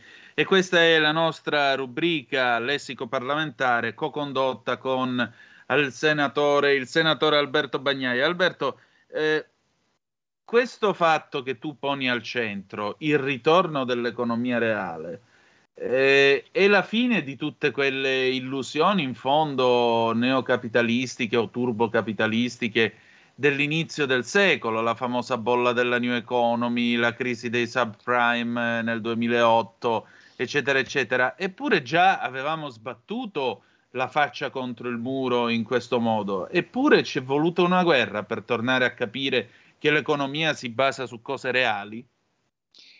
Però bisogna anche intendersi perché ehm, se uno così eh, sufficientemente perverso da divertirsi con la storia economica e dà, e dà uno sguardo, ci sono testi anche divertenti, eh, si rende conto del fatto che mh, eh, tutta una serie di aspetti tecnologici, il fatto che la moneta adesso è, è elettronica, circola rapidamente su circuiti informatici, ehm, di fatto sono sovrastruttura, cioè eh, crisi eh, finanziarie, bolle, eh, cioè situazioni in cui una cosa viene acquistata a un prezzo totalmente scollato dal suo effettivo valore, ci sono sempre state. C'è un libro molto abbastanza interessante di Carmen Reinhardt e Kenneth Rogoff che è piuttosto famoso, si chiama Questa volta è diverso e racconta un millennio di crisi eh, di carattere appunto speculativo, finanziario, di esplosioni di bolle, diciamo così, dimostrando che non è mai diverso, cioè è sempre la stessa cosa, è sempre lo stesso meccanismo. Per qualche motivo, a un certo punto, gli uomini si mettono in testa che una cosa il cui prezzo sta crescendo deve essere comprata, perché il suo prezzo crescerà, così facendo ne fanno crescere il prezzo per cui si aggiunge un altro, alla fine quando diciamo gli acquirenti sono finiti e non c'è più nessuno che possa sostenere questa domanda, il prezzo di quella cosa, che può essere anche una cosa realissima, tipo i bulbi dei, tol- dei tulipani sono il famoso esempio Sì. olandese, no? che cosa c'è di più reale, di più vicino a- a- alla terra, visto che il bulbo sta sottoterra, di quella roba lì? Beh, il prezzo era andato a dei livelli impossibili e poi c'è stata un'esplosione. O anche eh, all'inizio del XVIII secolo in Francia, eh, con la Compagnia delle Indie, quando si compravano appunto le azioni di questa compagnia che mandava queste navi che sarebbero tornate cariche di ricchezza. Eh, insomma, eh, questo fa un pochino parte dell'irrazionalità della, della natura umana, ma che eh, si ri- rivela in questo come in altri campi un dato molto semplice, che bisogna rendersi conto del fatto che ci sono dei limiti. Saper intuire dove è il limite, eh, diciamo, nella vita aiuta, mh, aiuta non solo il portafoglio, ecco, aiuta anche tante altre cose. Beh, sicuramente. 0266203529 se volete essere dei nostri per telefono oppure 346 642 7756 se volete comparire con le zappe o WhatsApp che dir vogliansi. Senti, ma che cosa ti Posso dirti due o tre cose delle audizioni, visto che la Sì. parola chiave oggi è audizione. La- L'audizione può sembrare un'attività, diciamo così, relativamente mh, trascurabile rispetto al fare le leggi o al fare il bel discorso in aula con cui tu, brandendo fiammeggiante la spada di fuoco di quello che non conta nulla dal gruppo misto, dispensi verità, eh, se- riporti la, la giustizia, tutte cose molto belle. In realtà in audizione uno, se studia, eh, ma deve studiare prima, delle soddisfazioni se le toglie. Io per esempio, mh, per quel che riguarda me, mi sono tolto due belle soddisfazioni nel corso di questa legislatura in audizione, in realtà molte, ma qui me ne ricordo due.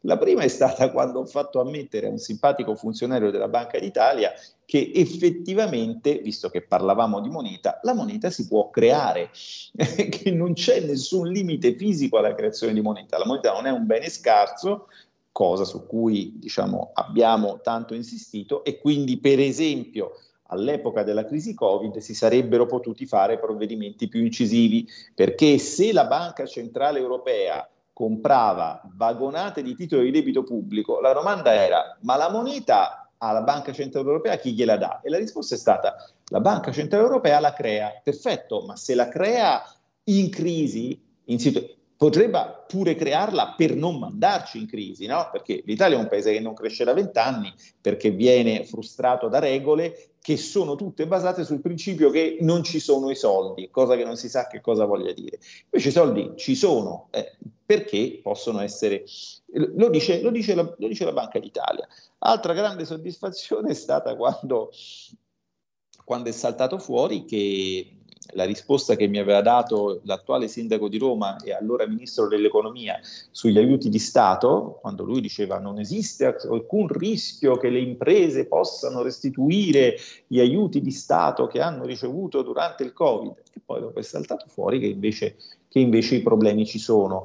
Allora l'audizione serve anche a, come dire, far mettere in evidenza problemi, far capire che c'è qualcuno che le carte le guarda e che sa come funzionano le cose ed è lì veramente che in teoria, in pura teoria, i cittadini, gli elettori dovrebbero essere messi in condizione di scegliere una classe eh, dirigente competente. Poi dopo naturalmente c'è, visto che prima parlavamo appunto della Macedonia, c'è anche eh, la dimensione tifo da stadio, per cui si preferisce comunque l'urlo in aula, il gesto atletico, eh, così beh, lo capisco, può far piacere, è molto faticoso seguire certi aspetti, certi aspetti tecnici e bisogna, bisogna anche trovare il momento di esprimersi con più, con più eh, immediatezza e semplicità. Però le audizioni sono importanti perché rimane a verbale, rimangono a verbale delle piccole verità che poi possono essere riutilizzate, che poi possono essere eh, risbattute in faccia a chi invece magari eh, si è un po' allontanato dalla verità nel venire a parlare col Parlamento. Abbiamo due telefonate per noi, le passiamo subito. Pronto chi è là? Pronto, buonasera, Mauro da Reggio. Ciao Antonino, Ciao, carissimo. senatore Bagnai.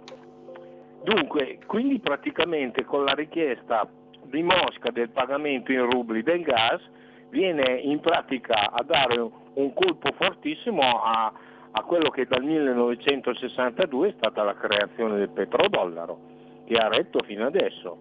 E io non vorrei che fosse una cosa diciamo che potrebbe anche essere concordata con yuan, con, con la Cina, perché potrebbe anche darsi benissimo che eh, Adesso i cinesi tutto quello che esportano pretenda, pretenda venga, pretendano venga pagato in yuan, per cui anche noi ci troveremo in condizioni total- totalmente negative in quanto che negli ultimi vent'anni è diventata la fabbrica del mondo, noi abbiamo dismesso qualunque tipo di lavoro per cui siamo legati al prezzo che faranno loro e alla moneta corrente. E c'è anche un'altra cosa, per l'importazione del gas liquefatto americano eh, c'è purtroppo un problema geologico perché eh, geologi indipendenti che eh, non, non sottostanno a quello che è il discorso dei geologi pagati dalle compagnie di estrazione che sono private,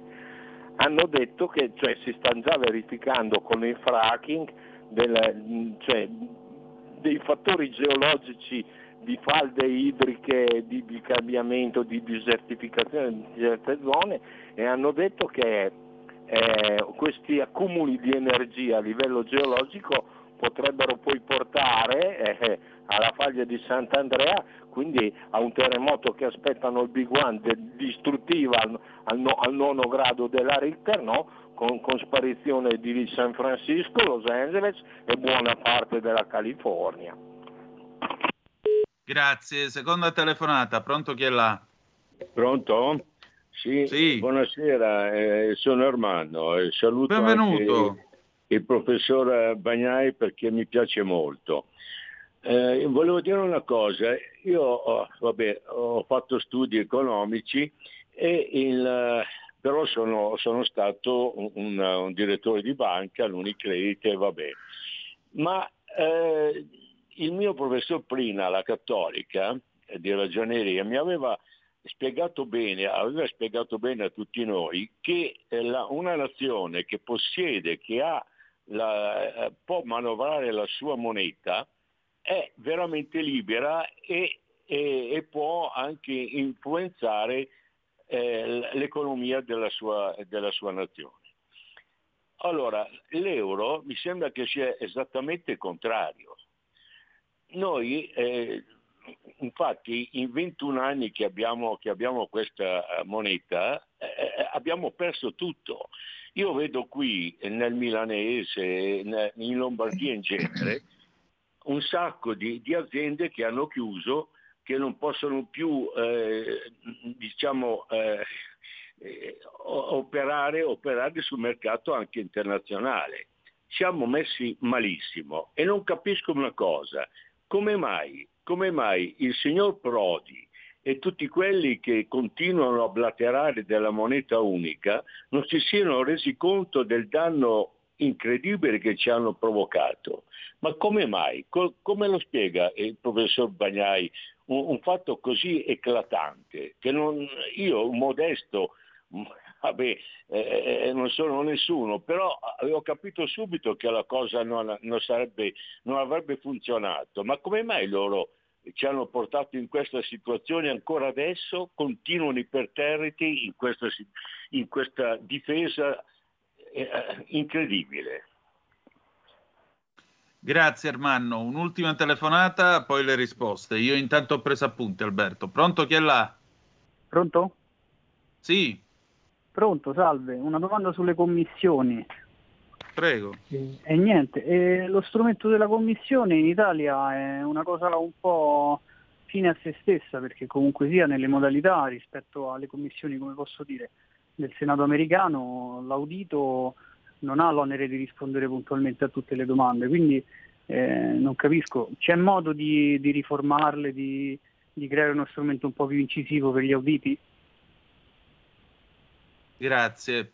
Eh, allora, riassumendo, vogliamo cominciare da questa prima domanda, Alberto, poi ti riassumo Sì. le altre telefonate.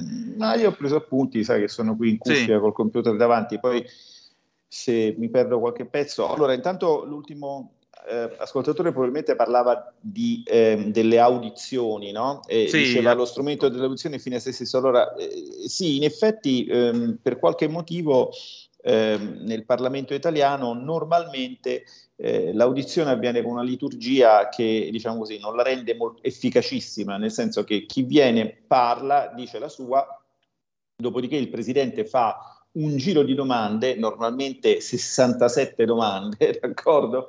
E poi dopo eh, il, eh, l'audito risponde e sceglie un pochino lui a che cosa rispondere, anche per motivi, non è che ci sia... Eh, non è sempre così a dire il vero, ci sono delle commissioni che, di inchiesta eh, presiedute bene, come quella sulla morte di David Rossi, dove il presidente consente un minimo di contraddittorio e quindi i, i membri della commissione, i parlamentari, possono incalzare eh, l'audito che dia delle risposte reticenti. Ora, in una commissione d'inchiesta si capisce che deve essere così. Infatti io non capisco, per esempio, la commissione banche, dove io stesso sono, che prende ogni tanto delle iniziative che assolutamente non capisco, ma che soprattutto nel metodo non consente mai la presidenza di andare a stimolare eventuali risposte eh, quando i testi sono reticenti. Io sostengo che si dovrebbe fare in modo diverso, cioè dal mio punto di vista, se potessi, diciamo così, riformarlo io il regolamento, preferirei che ci fosse sempre il contraddittorio all'americana, cioè preferirei saltare un turno, si dice si, si sorteggia un membro di eh, commissione, eh, di, di, di, gruppo parlamentare per, per, per, per audito e, e lo lascia lui dieci minuti in una stanza insonorizzata con una mazza da baseball e, e, e, e, si parla civilmente, d'accordo? Questo è il mio modello di audizione. Tipicamente quella di Ted Cruz con Jack Dorsey è, secondo me, come dovrebbe essere un'audizione. Cioè io ti dico quello che penso, ti chiedo delle cose, tu non me le vuoi dire e io ti costringo a dirle. Poi ovviamente sta a te. Quindi sì, l'osservazione dell'ascoltatore è centrata e probabilmente lui ha fatto questa domanda perché sapeva che nel mio blog spesso ho stigmatizzato questa, questa... Va anche detto però che se sei abbastanza, eh, diciamo, preparato e, fur- e, diciamo furbo, perché ci vuole un po' di furbizia, riesci lo stesso a far cacciare la domanda a chi non vuole dartela. Certo, è molto più faticoso, però tutto sommato è più divertente. Allora, torno un passo indietro. Perché non si sono resi conto che l'euro avrebbe causato delle difficoltà? Ma eh, sappiamo benissimo che in economia non esistono pasti gratis, cioè se una cosa offre dei vantaggi, esempio la pretesa stabilità dei prezzi, io dico come la raccontavano loro, eh.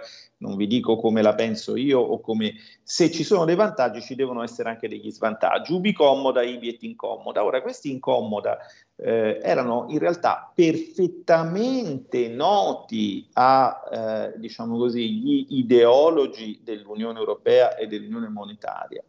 Il punto è che eh, venivano viste le eh, tensioni economiche create dalla moneta unica come qualcosa di positivo perché si teorizzava che per risolverle i cittadini avrebbero chiesto più Europa politica. D'accordo? Quindi in tutto questo che cosa era chiaro? Che i cittadini più Europa politica non la volevano e che bisognava trovare un modo per fargliela volere e questo modo era il bisogno di protezione che scaturiva dalle crisi economiche. Guardate come è stata utilizzata la crisi pandemica, guardate come stanno utilizzando la crisi politica, il conflitto bellico. Lo usano sempre per spingere in direzione di ci vuole più Europa in sanità, ci vuole più Europa nella difesa e l'euro serviva per dire ci vuole più Europa nell'economia. Ma la domanda di fondo è ci vuole più Europa? Ma eh, Prodi pensa di sì. Noi, io personalmente penso di no, penso che il progetto europeo sia valido, abbia una sua, una sua dignità, ma che abbia ampiamente sorpassato il livello in cui fornisce eh, benefici ai paesi. Quindi cercare di spingerlo oltre, soprattutto sulla base di eventi estemporanei e senza un chiaro disegno in testa di quale sia il punto di arrivo, è un errore, è un errore. Eh, mi dispiace, ma lo dico, mi hanno detto che non devo dirlo, ma lo dico.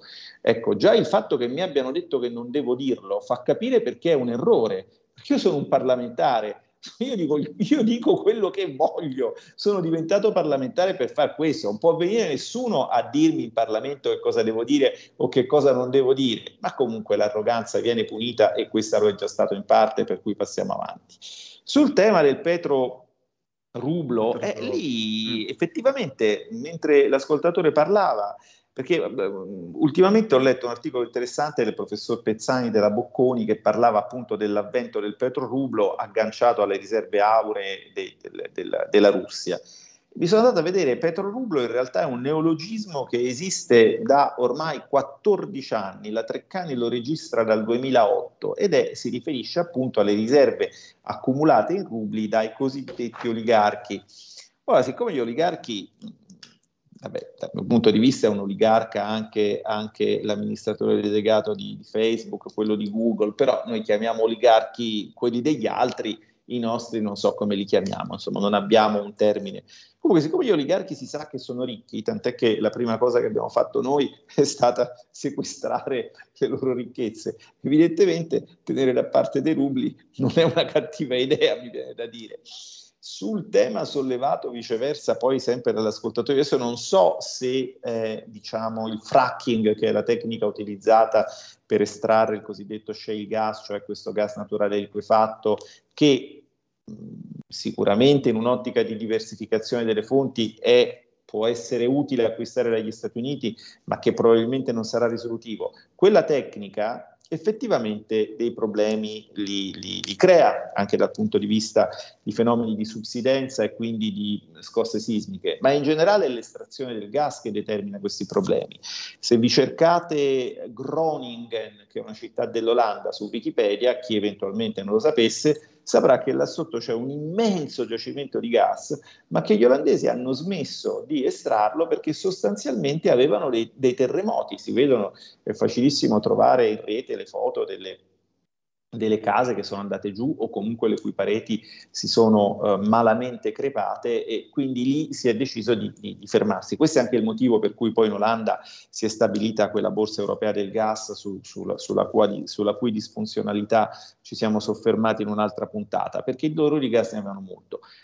Oggettivamente queste tecniche sono molto invasive, cioè adesso l'idea che siccome Putin è cattivo, non dobbiamo utilizzare il suo gas, il suo gas diventa nero, il carbone della Germania diventa verde, diventano verdi altre fonti fossili estratte da nostri alleati, che ovviamente rispettiamo e che sono nostri amici, ma l'urto eh, e l'insulto nei riguardi dell'ambiente, eh, quelli però ci sono ugualmente. Quindi anche questo fatto che dire, l'ambientalismo dipende eh, da, da, da, da così dalla convenienza politica del momento, ti fa capire una cosa, ti fa capire che l'ambientalismo è sostanzialmente uno strumento di lotta politica, eh, uno strumento di egemonia politica, uno strumento attraverso il quale alcuni paesi impongono ad altri eh, un, atto di sottomissione. Questo è il, il punto sostanziale. Abbiamo ancora due minuti e mezzo e una telefonata. Pronto chi è là? Pronto, buonasera. Sera. Eh, buonasera, ehm, senatore Bagnai. Dunque, e qui in Italia per non farsi mancare niente abbiamo anche un partito di più Europa, no? Credo che lei riconosca i, i Beniamini. Sì, sì, come no. Benedetto certo. dalla Vedova e la signora mh, Bonino, no? Che sono notoriamente premi Nobel in economia. Poi volevo anche chiederle una, una, un chiarimento, cioè il, per esempio il debito e il credito che una nazione ha con altre nazioni. Ecco, come si, come si fa a stabilire il valore della moneta, della propria moneta? Grazie. Bah, allora, eh, io penso che ci sia un, un, problema che è abbastanza trasversale. No? Adesso molte persone si sono avvicinate alla politica, ai social, per esempio, sullo, sulla spinta della, della crisi pandemica. No? Quindi non sanno, questi qui che arrivano adesso per giustificati motivi, per carità, non sanno che noi stiamo vedendo un film già visto, no? Cioè, che ne so, le restrizioni non funzionano, ci vogliono più restrizioni. a, a, a, tutti sembra assurdo. A, a chi è, diciamo, da un po' di tempo in più nel dibattito viene da ridere perché appunto il famoso discorso l'Europa non funziona, ci vuole più Europa. Quando cominciano con ci vuole più, eh, sai che quello che viene dopo è normalmente una cosa che non funziona, infatti ci vogliono più dosi, ci vogliono più restrizioni, ci vuole più Europa, ci vuole più... Ecco, vabbè, ehm, ma eh, mai che si prenda in considerazione l'idea che la strada è sbagliata e che quindi non ci vuole di più, ci vuole un'altra direzione, ci vuole di meno. Che cosa determina il valore della moneta di un paese? Ma lo determina la, la, legge della domanda e dell'offerta. Esempio, se adesso per avere il gas russo bisogna domandare rubli, il rublo si apprezzerà. Questo è, è, è un dato di fatto. è la logica della legge del mercato che vale nei mercati rionali e vale nei- nei- nelle grandi piazze o piccole piazze finanziarie. Eh, a questo punto la vera domanda diventa eh, perché domandi moneta e la moneta la domandi o perché ti serve per comprare una risorsa naturale importante, strategica come il gas, o perché ti serve per comprare dei beni che gli altri non vendono. Perché la lira, per esempio, quando per eh, acquistare beni italiani occorreva comprare lire, il valore della lira era determinato dalla capacità degli italiani di trasformare materie prime e creare prodotti di cui il resto del mondo aveva bisogno o semplicemente desiderio. Questo determina la domanda della valuta nazionale e questo determina il valore della valuta nazionale.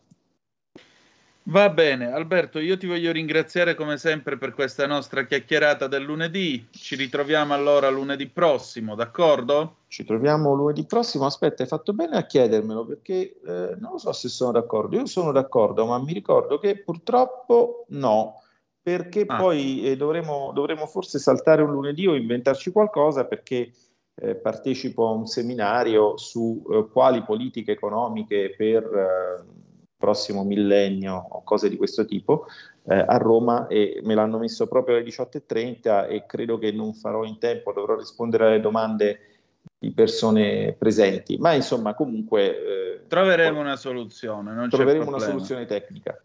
Allora, grazie ancora una volta al senatore Alberto Bagnai per averci portato nei meandri delle commissioni e dell'attività del Parlamento. Noi ci salutiamo, ci diamo appuntamento domani alle 18.05 trattabili sulle magiche, magiche, magiche onde di Radio Libertà. La canzone d'amore con cui ci lasciamo stasera non è d'amore, ma è comunque un bel funky Tony Io, Luci a New York del 1980. Grazie per essere stati con noi e ricordate che the best is yet to come, il meglio deve ancora venire. Vi ha parlato Antonino Danna insieme con Alberto Bagnai. Buonasera. Avete ascoltato Zoom, il drive time in mezzo ai fatti.